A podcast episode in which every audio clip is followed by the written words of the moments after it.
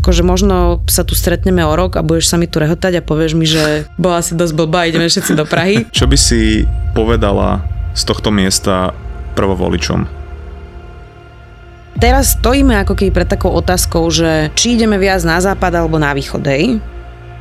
Tento parlament posledné 4 roky bol dosť zlý, hej? Ak nepôjdeš voliť, tak ti hrozí, že zvolí za teba niekto to, čo by si si nikdy nevybral. A tie rána vyzerali, že my sme tam dve hodiny po sebe vrieskali s týmto človekom, hej. On prišiel a on sa proste prepol do takej agresivity, že to ja som nikdy v živote ešte nezažila. Tieto voľby môžu dopadnúť zle? Ako my nemôžeme burcovať stále ľudí, tá polarizácia vždy prináša priestor extrému.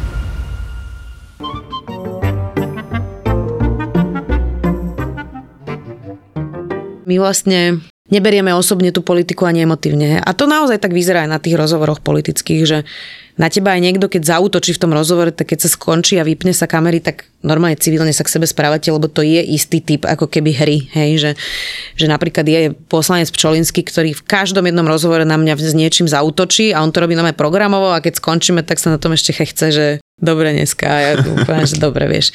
Že že, že máme korektné vzťahy, aj keď je to niekto, s kým mentálne možno úplne nesúznieš, vieš, že je to proste robota, poznáme sa dlhé roky. Ale teda prišiel ku mne na rozhovor poslanec Pročko. Jožo Pročko, hej? Jožo Pročko. A on už bol na rozhovoroch nejakých, bol aj u môjho muža na rozhovore raz a mal taký, také komediálne vystupovanie, také, ak by si si typol, hej? Že sa snaží ťa vyviezť z miery takými žartikmi a proste sa veľa smeje a chechtá, je taký ako keby trošku šášo, hej? A ja som bola na toto pripravená. A on prišiel a on sa proste prepol do takej agresivity, že to ja som nikdy v živote ešte nezažila. Hej. A bol veľmi agresívny už pri príchode, e, ešte pred začiatkom, bol akože e, veľmi nepriateľský, nepríjemný. Akože konkrétne voči tebe, hej? Áno, veľmi osobný. A potom sa začal teda rozhovor, ja som teda ho privítala a on sa rozhodol, že bude tak agresívny, že ma prekrikoval neustále, útočil na mňa a že ja som mala pripravený scenár, ako mám vždy. Hej. On ten scenár síce máš pripravený, ale nevždy ho dodržíš. Ako dosť často ti to úplne sa celé poprehadzuje, alebo ty nejak sa v chvíli rozhoduješ a pôjde to niekam inám. Ale niečo, proste nejakú líniu máš pripravenú. Hej. A ja normálne som, som, som proste v tej mikrosekunde si hovorila, že my tu nemôžeme po sebe vrieskať akože 20 minút teraz. A ja som normálne nechala ten scenár bokom a som si povedala, že ja počkám, že čo sa tu ako bude diať, hej. A on kričal, kričal, kričal, potom ja som vždy nejakú doplňujúcu otázku teda dala, on zase kričal, kričal, kričal, kričal, hej. Extrém. To bol extrém. Čiže ja som skoro nič z tých otázok ani nepoložila, len som teda reagovala sem tam na niečo, čo on povedal a on zase začal kričať a proste bolo to veľmi agresívne. A keď skončil ten rozhovor, tak väčšinou fakt to býva, že už sa ten človek aj vyziape a už proste má pocit, že nad tebou vyhral a neviem čo, tak sa to skončí. A on tam zostal sedieť a pokračoval už s vypnutými kamerami, hej. A hulákal na mňa, ja som hnusný človek, ak to na mne vidno, že ja som jeden odporný človek a proste. A teraz, že už normálne, že on mal taký flow, že ja už som tam sedela a ja si hovorím, že jak my ho odtiaľ to dostaneme. A už kolegyňa bola taká, že už, už mi písala, lebo ja mám vždy mobil na stole a že už mi písala, že či má niekomu zavolať. A ja, že prosím ťa, aby sme tu jedného poslanca nezvládli, tak ja som sa postavila, ja som otvorila dvere a ja som mu povedala, že pán poslanec, nech sa páči. Choďte už preč. Lebo to bolo neznesiteľné. Hej. A ja som normálne, že on odišiel a ja som normálne bola vyčerpaná tak, že ja som si musela ísť do človeka potom po obede. Hej. Že fakt to bolo strašne vyčerpávajúce. A ja som to dodnes nepochopila. A on podľa mňa si prišiel zvíťaziť, v skutočnosti prehral, lebo bol tak strašne agresívny, že aj v tom rozhovore vlastne všetci to, aj jeho fanúšikovia to vyhodnotili, že to bolo príliš. Čiže zverejnilo sa to, hej? Je to vonku. No tak jasné, je to vonku, hej tak my zverejňujeme všetky rozhovory, vieš. A, a odtedy ste nemali žiadne? On ma neznašal vtedy, vieš, ale že aj aké statusy o mne napísal a, a proste úplne, že bizár. A pre mňa to bola novinka, lebo, lebo že by ma takto niekto neznášal, to sa mi ešte nestalo. Majú ma poslanci, ako niektorí majú, že nie som obľúbenec z niektorých, ale oni prídu a proste normálne spolu komunikujeme, hej, nemilujú ma, ani ja ich a proste normálne koexistovať slušne, hej. Ale toto ti poviem, že bol taký extrém, že ja doteraz nechápem, že, že čo sa tam vlastne udialo, hej. Aj som na to není že toto je level, na ktorý sa nedá pripraviť. Že niekto sa takto správa, hej. Že, hej. Že, že, že, tak keď sa ma ľudia pýtajú, že čo bol môj najhorší rozhovor, tak ja poviem vždy, že toto bolo horšie ako môj rozhovor so Štefanom Harabinom, ktorý sa ma pýtal, že koľkokrát som mala v roku už neviem ktorom sex. Uh, lebo, lebo ten Harabin po skončení mi podal ruku a bol nové pragmaticky odišiel, ale toto bol extrém proste, vieš, že to bolo normálne taký bizar, že, že ja doteraz vlastne neviem, že čo si mám o tom myslieť.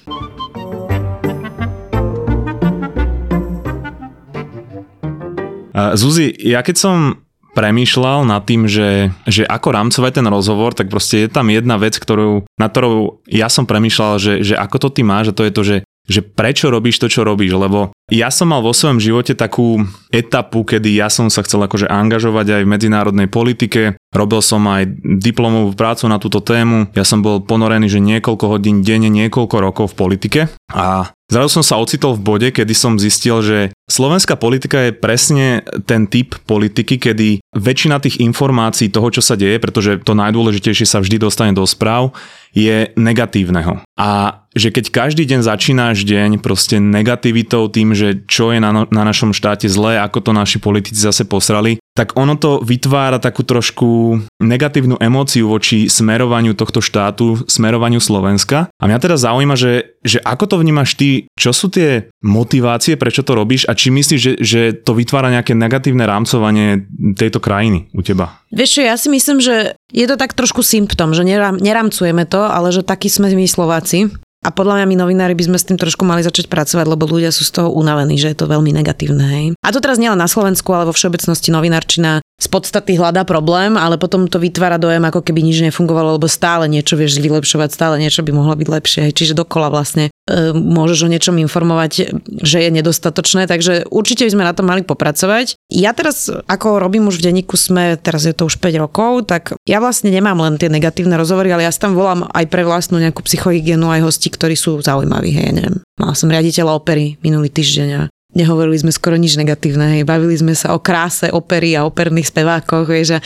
Takže ja to tak prekladám, snažím sa to kombinovať, ale veľa v posledných rokoch rozmýšľam nad tým aj, že musíme trošku viac pracovať my novinári na Slovensku s tým, že nemôžeme sa len pre nejakú zdanlivú vyváženosť rovnako správať k niekomu, koho track record v minulosti je, že má za sebou kauzy a škandály, versus keď vedľa neho, neho niekto stojí a nemá za sebou škandály. Že my máme nejaký takú tendenciu, že aby sme vyzerali, že sme féroví, naložiť akože obidvom rovnako, hoci ten jeden už má za sebou škandály a druhý nazvime to, že je čistý. A že to tiež by sme asi nemali úplne robiť, že to nie je fér k tým poctivejším, lebo potom to vytvára dojem, že všetci politici sú rovnakí, všetci politici kradnú, alebo všetci politici sa snažia akože oklamať voličov aj ľudí a nie je to tak. Hej. Čiže k tomuto trošku nechtiac pristupujeme a posledné roky sa to snažíme aj s kolegami novinármi preberať, že aby sme teda boli v podstate trošku férovejší, lebo toto je trochu neférové. No. Tak nemyslím, že rámcujeme debatu negativizmu, lebo Slováci sú veľmi negatívni vo, voči svojej krajine a bolo by to aj bez novinárov, ale určite tomu prispievame. Ty sa teda pohybuješ ako keby často aj v takej tej trošku negativite a musíš sa pozerať aj na také miesta, kde keby sa ostatní ľudia často pozerali, tak asi by neboli mm-hmm. úplne najlepšie naladení. Mm-hmm. Bavíš, a, alebo teda, no bavíš sa. Ja by som povedal, že sú tam časté výmeny názorov s politikmi a s ľuďmi, s ktorými ty by si sa asi normálne nebavila, hej, že sú, to ľudia, ktorí by ti asi úplne nesedeli, že tak čo je teda tá tvoja motivácia, keď už to robíš akože pomerne dlho a stále to nejako dobre zvládaš, si v tom veľmi dobrá, čo teba ženie dopredu? Dobrá otázka. Vieš čo, takto, že keď to robíš už dlhšie, tak ťa to tak nevzrušuje, ako, ako že nie je to pre teba už také emotívne. Čím, že, že ľudia si to tak predstavujú a často mi to hovoria, že no oproti mne, keby sedel politik XY, ja sa neudržím, a niekedy tie rozhovory počúvajú a píšu mi, že musel som to počúvať na 5 krát, skoro som doma rozbil príjimač, že ja takéto emócie nemám, hej, že lebo to je ako keď proste chirurg už reže 500 človeka a operuje 40. srdce, no tak je to iné ako keď ho operuje prvýkrát, vieš, no. Tak tomu by som to prirovnala. To, čo mňa motivuje je, že ja mám taký prirodzený zmysel pre spravodlivosť a chcem, aby sme zlepšovali veci. Hej, tak to sú také primárne primárne motivácie podľa mňa väčšiny novinárov a sme všetci takí akože zvedaví, by som povedala. Vieš, že ja by som tak akože chcela našou prácou pomôcť nejakým skupinám ľudí, ktoré by sa mohli mať lepšie. To je ako keby tá primárna motivácia. Hej. Áno, pomedzi to musíš viesť aj také tie prekáračky politické a o poslancoch a henten nehlasoval za hento a henten urobil tamto. To je súčasť tej roboty, ale že tá primárna motivácia je akože pomôcť Slovensku, alebo znie to jak strašné kliše, ale fakt to tak mám, že, že pomôcť ľuďom, aby sa mali lepšie. Hlavne také skupiny, ktoré nemajú hlas a ty máš ako keby to privilegium ich nejakým spôsobom reprezentovať v tom rozhovore. Vieš, ja neviem, matky samoživiteľky, vylúčené komunity, ľudia bez domova, vieš, to sú všetko ľudia, alebo akýkoľvek ľudia so, s, s handicapom alebo zdravotným znevýhodnením, vieš. To sú ako keby všetci ľudia, ktorí nemajú hlas a že my máme to privilegium, že sa za nich ako keby môžeme pýtať. Tak to je pre mňa napríklad tá hlavná motivácia.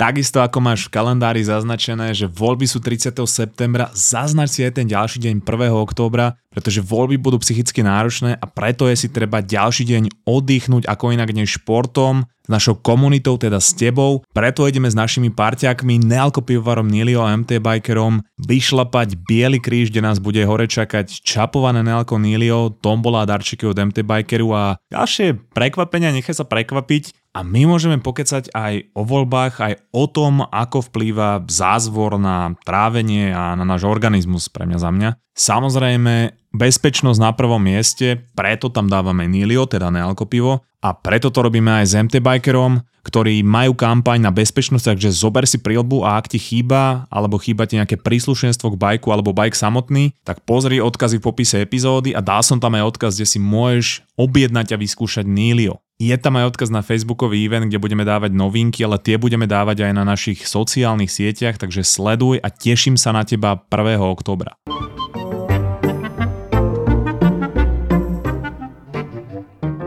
A keď už sa pozrieš na to, koľko si ako keby v tejto branži? No Dokopy? už 14 rokov. 14 rokov. Mm-hmm. Dobre, tak 14 rokov to je akože pomerne dosť dobrá doba na to, aby si vedela porovnať, že ako sa to vyvíja a mm-hmm. teda ty máš aj tie relevantné informácie na to. Máš pocit, že tu nastáva nejaký progres akože na úrovni nejakej životnej úrovne myslenie Slovákov, lebo keď sa pozrieme aj na tie štatistiky typu, že HDI, Human Development Index, tak tam sme sa prepadli o nejakých ja neviem, 9 priečok za posledných 15 rokov. Keď porovnávame tú životnú úroveň s Čechmi, tak tam sme išli obaja iným smerom, že začínali sme z tej istej úrovne a oni išli o 15 bodov hore, my o 15 bodov dole. Keď sa pozrieme na nejaký priemer Európskej únie, tak tam sme na chvoste tak ako to vnímaš ty, keď porovnáš tú tvoju nejakú subjektívnu skúsenosť? No, ja som v tomto optimistka, hej, že ako všetko to, čo si povedal, síce platí, ale všetko to máme aj vo svojich rukách, hej, že aj si myslím, že zatiaľ to je zvratiteľné. Keby sme teraz spravili nejaké akože hlboké štruktúralne reformy, tak to zvládneme. Ja vidím, vieš, že strašne závisí, že aké ukazovatele sa zoberieš. Lebo keď sa napríklad zamyslíš nad tým, že ako vyzeralo Slovensko pred 30 rokmi, aké úroky boli na hypotékach, ako tu vyzerali cesty, aká úroveň bola parlamentu napríklad tiež, to ja si sem tam pozerám, mám také hobby, že si na YouTube pozerám stále roko, staré rokovania schôdzi, katastrofa. Tam ešte bolo Združenie robotníkov Slovenska, vieš, to si fakt mal pocit, že niekto rovno zo stavby si akože odskočil do parlamentu, vieš, no tak keď si pozráš napríklad toto, tak urobili sme obrovský progres, hej. Ja chodím veľa do Latinskej Ameriky, vždy keď sa vrátim, tak ja mám pocit, že my žijeme že v super civilizovanej krajine, kde máme pitnú vodu a proste máme veci, ktoré si myslíme, že sú samozrejmosť a vôbec nie sú na väčšine sveta samozrejmosť, že na to tiež niekedy zabudáme.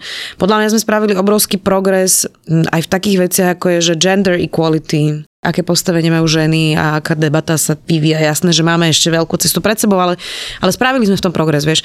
Čiže, a dokonca sa podľa mňa ani nedá povedať, lebo tento parlament posledné 4 roky bol dosť zlý, hej, že ako aj ja som bola frustrovaná z tej úrovne aj intelektuálnej, aj tej diskusie, že bolo to frustrujúce a taký zlý parlament si ja za moju kariéru nepamätám.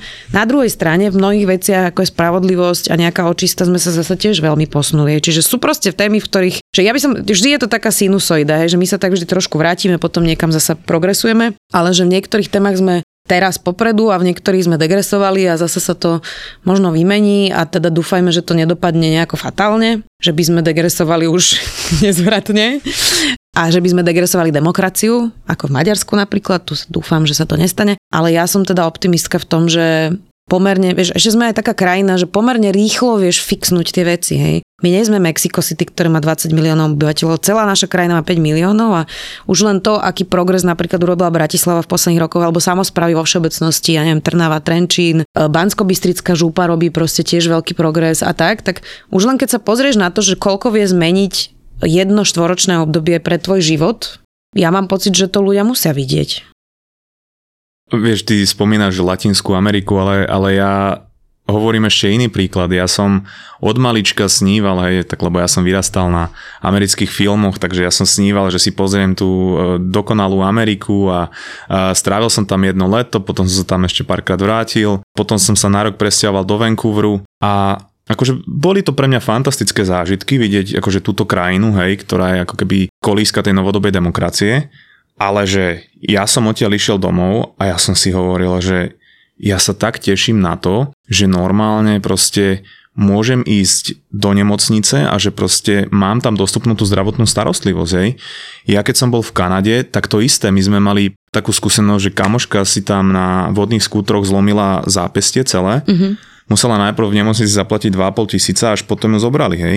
A to boli, že, že úplné ako také, že drobnosti, ktoré oni tam berú ako najväčšie privilégium, ktoré my berieme ako samozrejmosť. Ja každému hovorím, že že pokiaľ máte že katastrofické scenáre o Slovensku, tak choďte si skúsiť na rok ísť žiť do akékoľvek krajiny. Aká, akákoľvek iná krajina má svoje problémy, či už to sú krajiny, ako teraz som bol na chvíľočku len, že v Bruseli pozrieť za chalanmi do NATO, našu slovenskú delegáciu.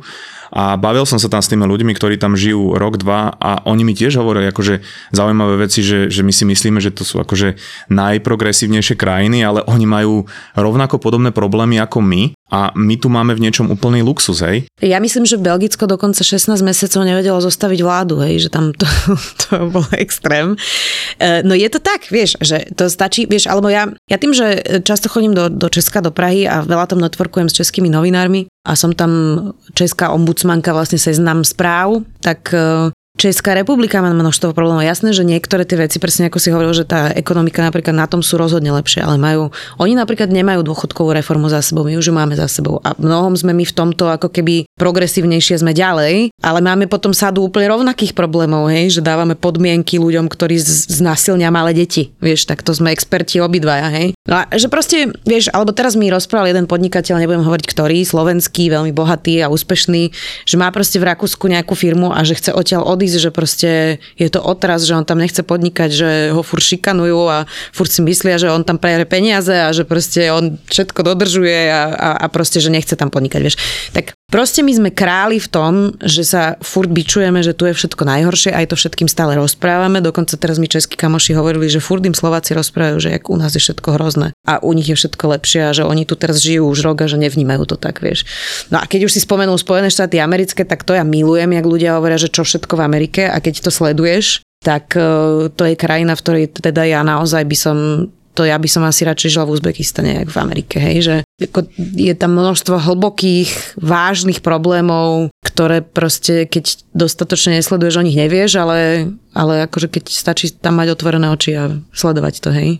Inzulínové pero za 130 dolárov, to ma najviac baví. Akože na jednej strane sú dobré nejaké štatistiky Slovenska, kam sa posúvame, neposúvame, je treba povedať, že boli aj nejaké krízy, hej, čiže aj, aj to malo nejaký dopad na nás, ale ja sa vždy pozerám aj na to, že ľudia, ktorí vnímajú nejaké smerovanie Slovenska cez len média a cez to, čo je na sociálnych sieťach, na Instagrame, na Facebooku. Ale potom, keď by mali takú skúsenosť, ako mám napríklad ja, že, že chodím naozaj robiť nejaké liveky do miest, ako sú, ja neviem, Košice, Banska Bystrica, a, alebo iné mesta akože v regiónoch a ja sa s tými ľuďmi bavím, alebo prídu ľudia akože z tých miest, z tých regiónov. Ja absolútne mám taký pocit, že, že by tu všetko bolo zlé a že by sa tu všetko rozpadalo. Ale napriek tomu ja sa ne, neviem nejako ubrániť tomu pocitu, že, uh, že tieto voľby môžu dopadnúť zle, to je jedna vec. No ale každé voľby môžu dopadnúť zle, vieš. To je, že ako, ja mám v živej pamäti, ako sme boli všetci v absolútnom šoku, keď Kotlebovci sa dostali najprv do župy, to sme boli úplne všetci v šoku. A potom, keď sa dostali ešte do parlamentu, a ja si doteraz pamätám ten pocit, že, že to naozaj, že my sme chodili po tých chodbách parlamentu a na to sa nedalo rok zvyknúť, hej, že proste to bol, fakt to bolo, že, že surreálne. lebo časť tých poslancov vyzerala naozaj jak vyhadzovači z diskotéky a bolo to proste, boli sme v šoku, hej. A tak e, proste každé voľby môžu dopadnúť zle, hej. Áno, Teraz to vyzerá v tých prieskumoch, že naozaj to stojí ako keby pred tou voľbou, že vždy, že, že polovica národa bude veľmi nespokojná. Hej. Či už to dopadne tak alebo onak, tak tu budeme mať polovicu ľudí, ktorí budú proste možno až agresívni a veľmi nespokojní. A ja neviem, jak z toho von, ale ja teraz stále aj kolegom hovorím, že ako my nemôžeme burcovať stále ľudí aj, aj našou prácou alebo komentármi napríklad, lebo tá polarizácia vždy prináša priestor extrému. Hej. Proste my sa tu musíme nejako naučiť koexistovať, spolupracovať. My sme v rebríčkoch, podľa mňa to je aj príčina tých všetkých problémov, že my v tých, v tých prieskumoch e, vychádzame ako Slováci najhorší v tom, že my neveríme nikomu.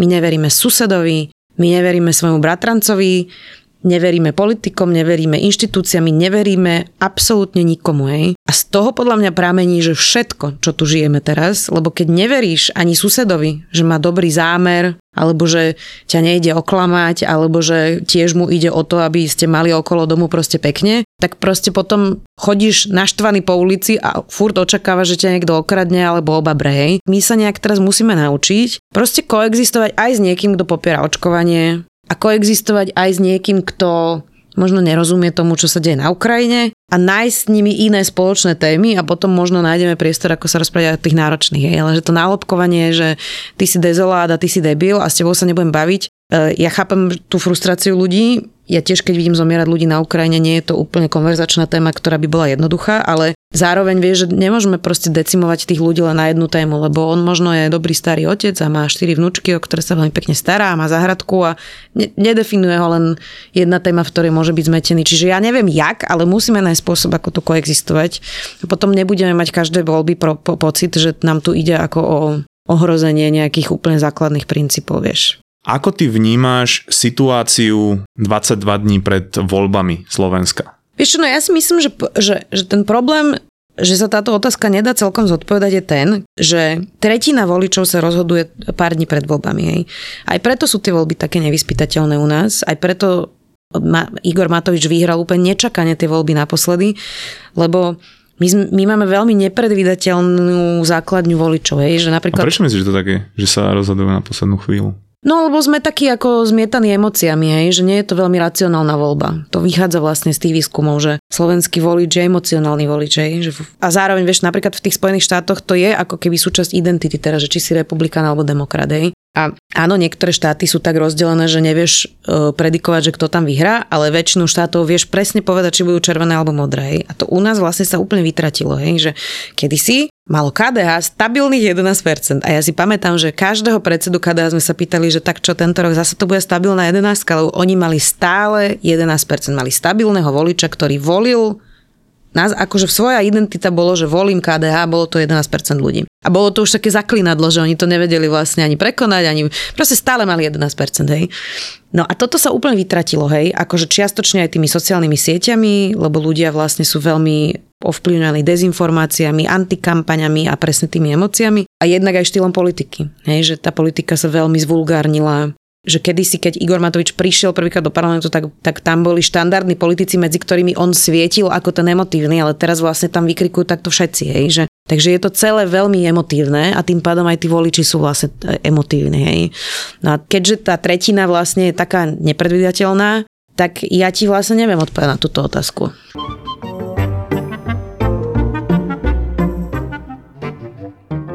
No dobre, a keď sa teda akože dosť podstatné percento voličov rozhoduje na základe nejakej emócie, tak rozhodujú sa aj napríklad, že podľa tých programov a podľa týchto vecí? Málo, hej, že málo.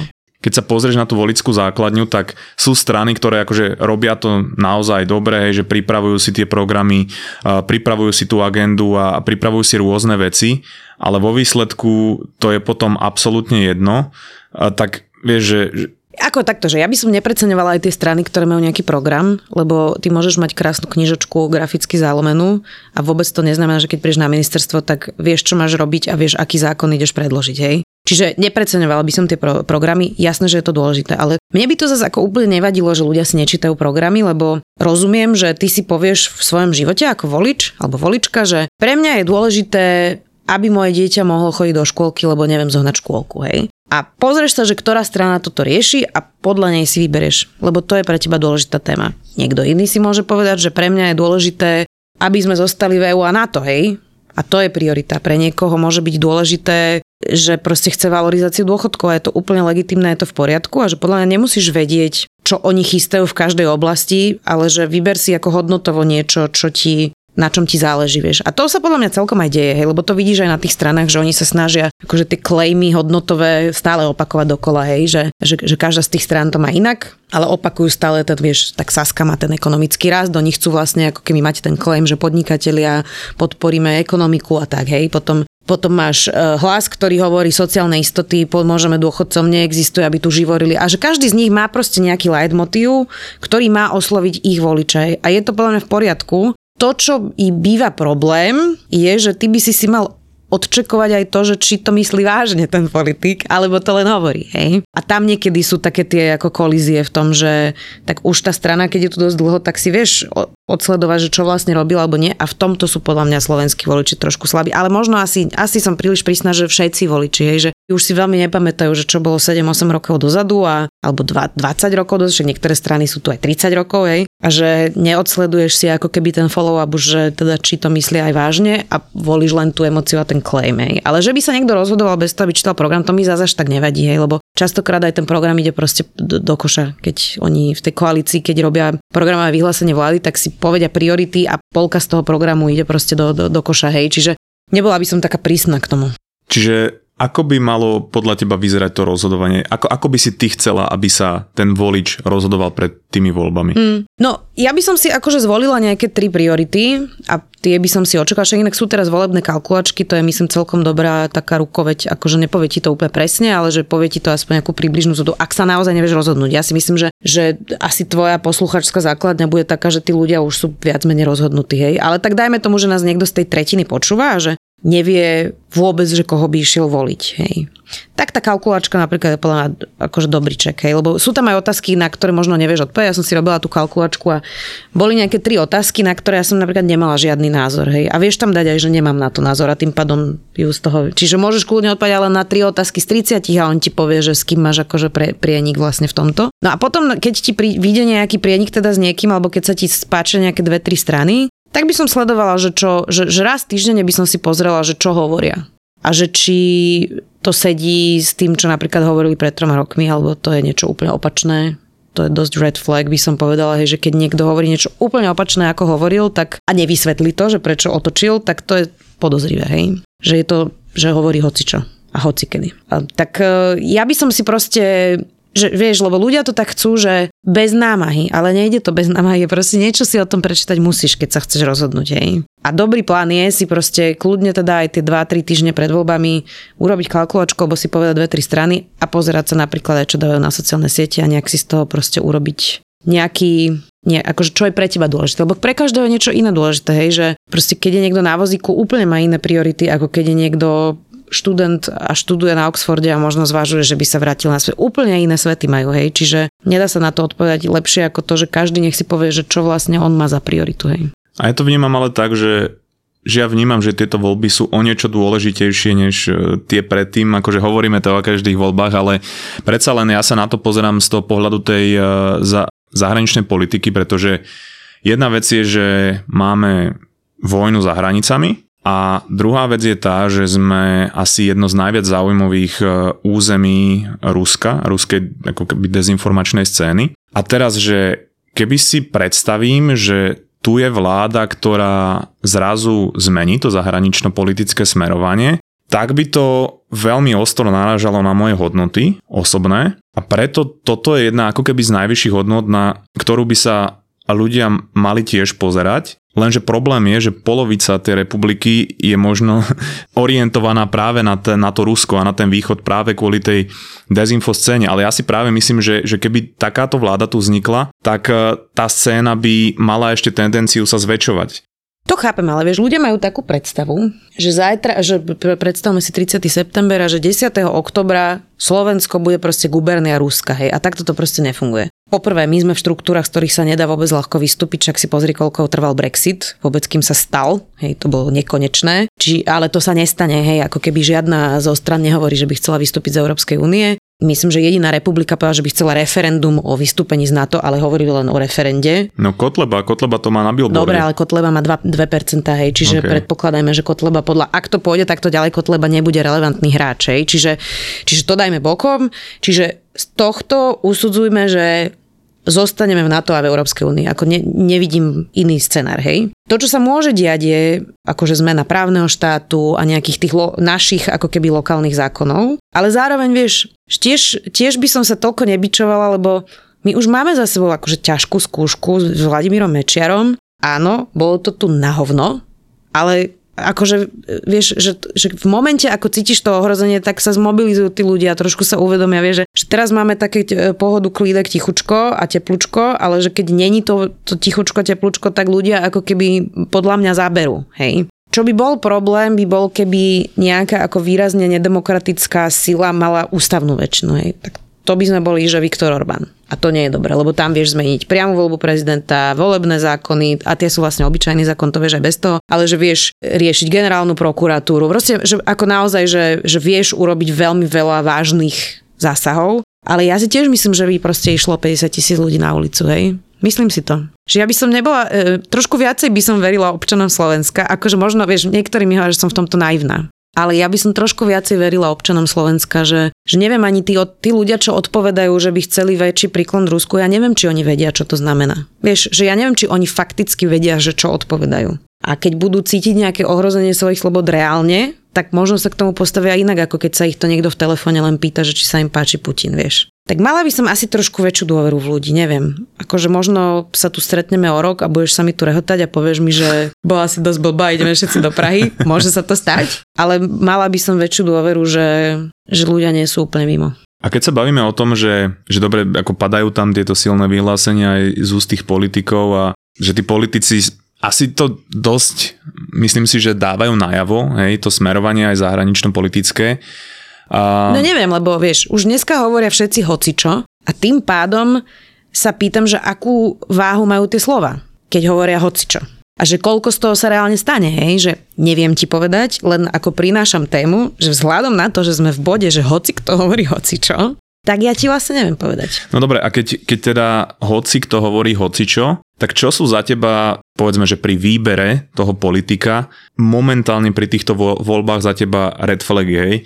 Ja vždy poukazujem na to, že ak príde politik, ktorý dáva príliš jednoduché riešenia na komplikované problémy, tak to je s vysokou pravdepodobnosťou blbosť, lebo keby to bolo tak jednoduché, tak asi by to nestálo na nejakej magickej vedomosti jedného politika. A keď tí politici útočia na emócie, to znamená, buď vo mne vyvolávajú strach, úzkosť alebo pocit, že ma niekto nahradí, tak vtedy nejde o politiku, ale no, momentálne akože ide o politiku, ale vtedy ten politik má agendu posunúť ma do nejakého extrému. Toto je podľa mňa dobrý návod, lebo že vieš, že keď na sebe sleduješ tie emócie, tak proste nenechať sa akože tými emóciami stiahnuť. Hej. To je podľa mňa dobrý, dobrý návod.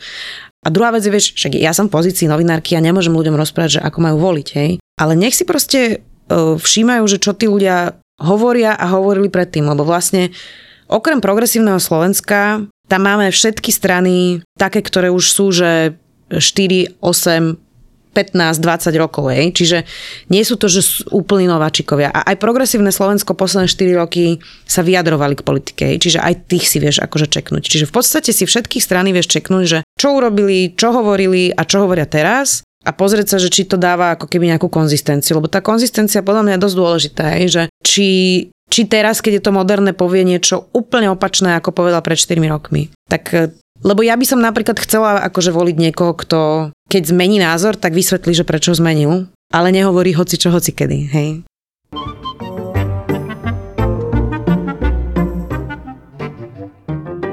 My sme so Zuzkou kecali oveľa dlhšie než je táto časť, ale vždy sa snažíme robiť tie časti stráviteľné, preto máme limit, že ako najdlhší ten rozhovor môže byť. Samozrejme, že tie časti, ktoré ostanú, nevyhadzujeme, ale dávame ich ako bonusovú epizódu pre ľudí, ktorí nás podporujú na našom tolde, kde každý týždeň dávame nejakú bonusovú epizódu. Napríklad minulý týždeň som tam zverejnil 35 minútovú časť, kde hovorím o mojich názoroch na jednotlivé volebné strany, komentujem ich programy v pre mňa dôležitých oblastiach, e, zahranično-politické smerovanie, hovorím, koho som volil v minulosti a koho sa chystám voliť teraz. A tento týždeň tam budú zaujímavé časti nášho rozhovoru so Zuzkou, ktoré sa ale nedostali do toho finálneho katu, ktorý teraz počúvaš, ale sú tam aj dva webináre, jeden o dopamine, jeden o spánku, hodinový videorozhovor s Milanom Bezmapy, ktorý sme natáčali na live evente a už viac ako 50 bonusov a to len za malý poplatok na mesačnej báze, ktorý nám umožňuje venovať sa mozgovej atletike na plný úvezok. Takže odkaz na naše toldo nájdeš v popise epizódy a ďakujeme za podporu.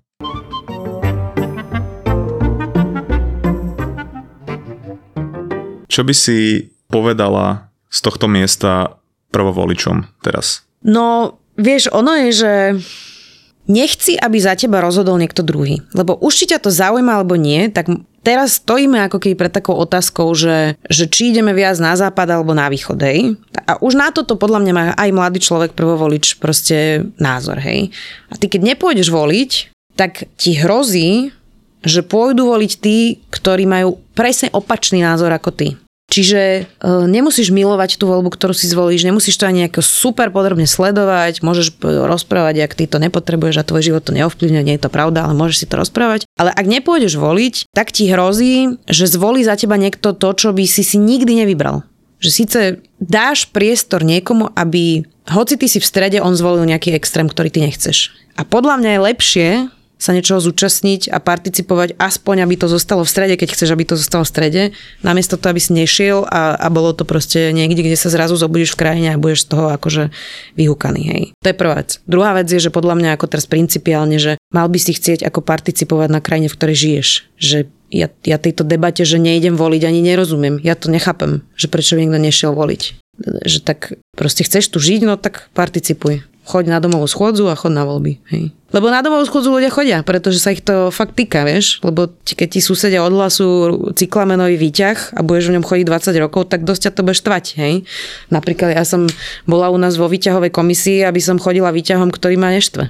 A máme krásny nerezový výťah. Vo výťahovej komisii? No to také niečo existuje? No hej, my sme si odhlasovali nové výťahy a zároveň tam bola, že aby sme nemuseli fur všetci hlasovať, tých 150 vlastníkov, tak sme zvolili proste 8 či 9 ľudí, ktorí už od, odsúhlasia to prevedenie, hej, no a ja som sa hrozila, že to bude proste nevkusné, lebo mne na tom záleží, no tak som sa prihlásila do tej komisie a som si to tam ako ošefovala, aby to bolo pekné, hej. A bolo to otravné, bolo to super otravné chodiť do výťahovej komisie, hej. Ale máme pekný výťah a budem sa v ňom voziť 20 rokov. Tak aj keď podľa mňa, aj keď by si chcel odísť, tak stále tu máš veľkú časť rodiny, za ktorú by si mal chcieť participovať na tom, v čom oni žijú. Tak je to pre mňa do veľkej miery nejaké prevzatie zodpovednosti, hej? keď sa bavíme o tom, že, že v podstate akože od 18 rokov je človek dospelý, ja si to úplne nemyslím, ale, ale my ho za to považujeme, tak tam by mali byť nejaké prvé náznaky toho, že ja chcem urobiť e, niečo pre seba, pre svoju komunitu, hej, dovtedy, akože to je party, hej, život úplne v pohode s rodičmi. Ale že teraz, keď sa bavíme o tom nejakom odleve mozgov, tak e, tí ľudia odchádzajú preto, že nie sú spokojní s tým, aké to tu je, ale aspoň to málo, čo môžu urobiť je to, že, že prispejú tým svojim hlasom do nejakého smerovania toho Slovenska, aj za mňa. Čiže, vieš, to je v podstate akože také grom môjho podcastu, že ja hovorím, že proste to preberanie zodpovednosti, lebo tá pasivita to predstavuje len úpadok v živote v akejkoľvek oblasti, hej. A keď sa bavíme o nejakom progrese, no tak je tam tá proaktivita, hej.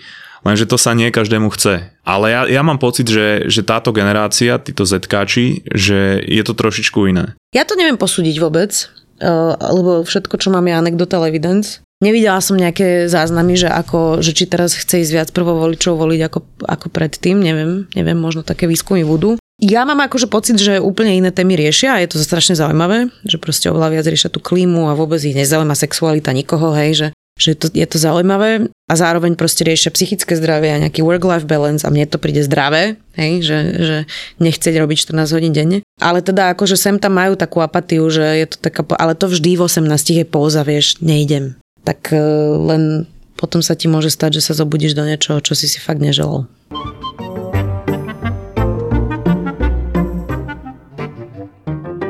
Mňa napríklad na demokracii najviac naučilo e, náš odchod z RTVS. Že proste verejnoprávna televízia, zmenil sa riaditeľ, prišiel Jaroslav Rezník za novej vlády a bolo evidentné, že jeho objednávka je spolitizovať spravodajstvo. A to ono to chvíľku trvá, hej? Lebo to nikdy nefunguje tak, že za tebou niekto príde a povie ti, že teraz budeš vysielať takto, hej? Ono to je také plíživé postupne, vieš.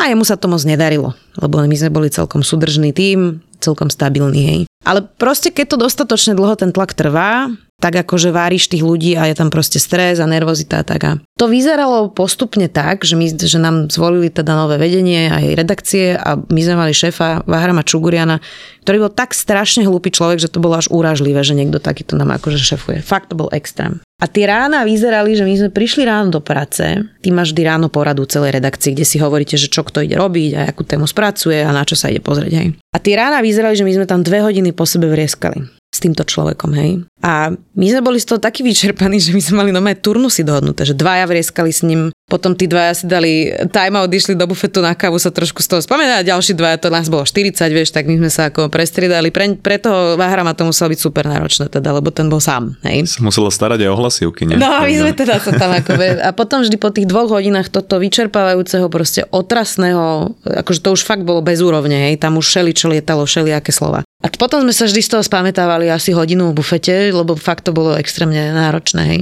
A držali sme dlho spolu, až to až to teda bolo tak neznesiteľné, že nás proste trošku rozobrali znútra, prijali nejakých nových ľudí, ktorí tam začali robiť diverznú činnosť, ako to ja volám. A potom sme sa rozhodovali, že teda odchádzame. Hej. A to bol čas, keď bola v Bratislave takmer nulová nezamestnanosť. V podstate jediné, čo ti hrozilo, je diskomfort, že si budeš musieť hľadať novú robotu. Ale zároveň, vieš, máš podporu na úrade práce 6 mesiacov pomerne slušnú, to sa vypočítava z tvojho platu, hej, vieš z toho kráľovsky vyžiť. Úplne v pohode, akože keď, keď nemáš nejaký, akože doma 5 detí, tak e, úplne s tým v pohode vyžiješ. My sme boli skoro všetci mladí, hej, bezdetní a že proste máš tie princípy a jediné, čo musíš robiť, je trošku vystúpiť z komfortu, hej. A pre mňa strašne veľa naučilo, že že my sme tam sedeli a tam akože na tých poradách tých kopec ľudí, ktorí proste všetci sme vedeli, že mentálne to vnímame rovnako a dve tretiny nedokázali spraviť ten diskomfort. A bolo to pre mňa veľmi poučné v tom, že my máme často naša generácia takú predstavu, že keby tu boli komunisti, tak my nekolabujeme, my nevstúpime do strany a my neviem čo.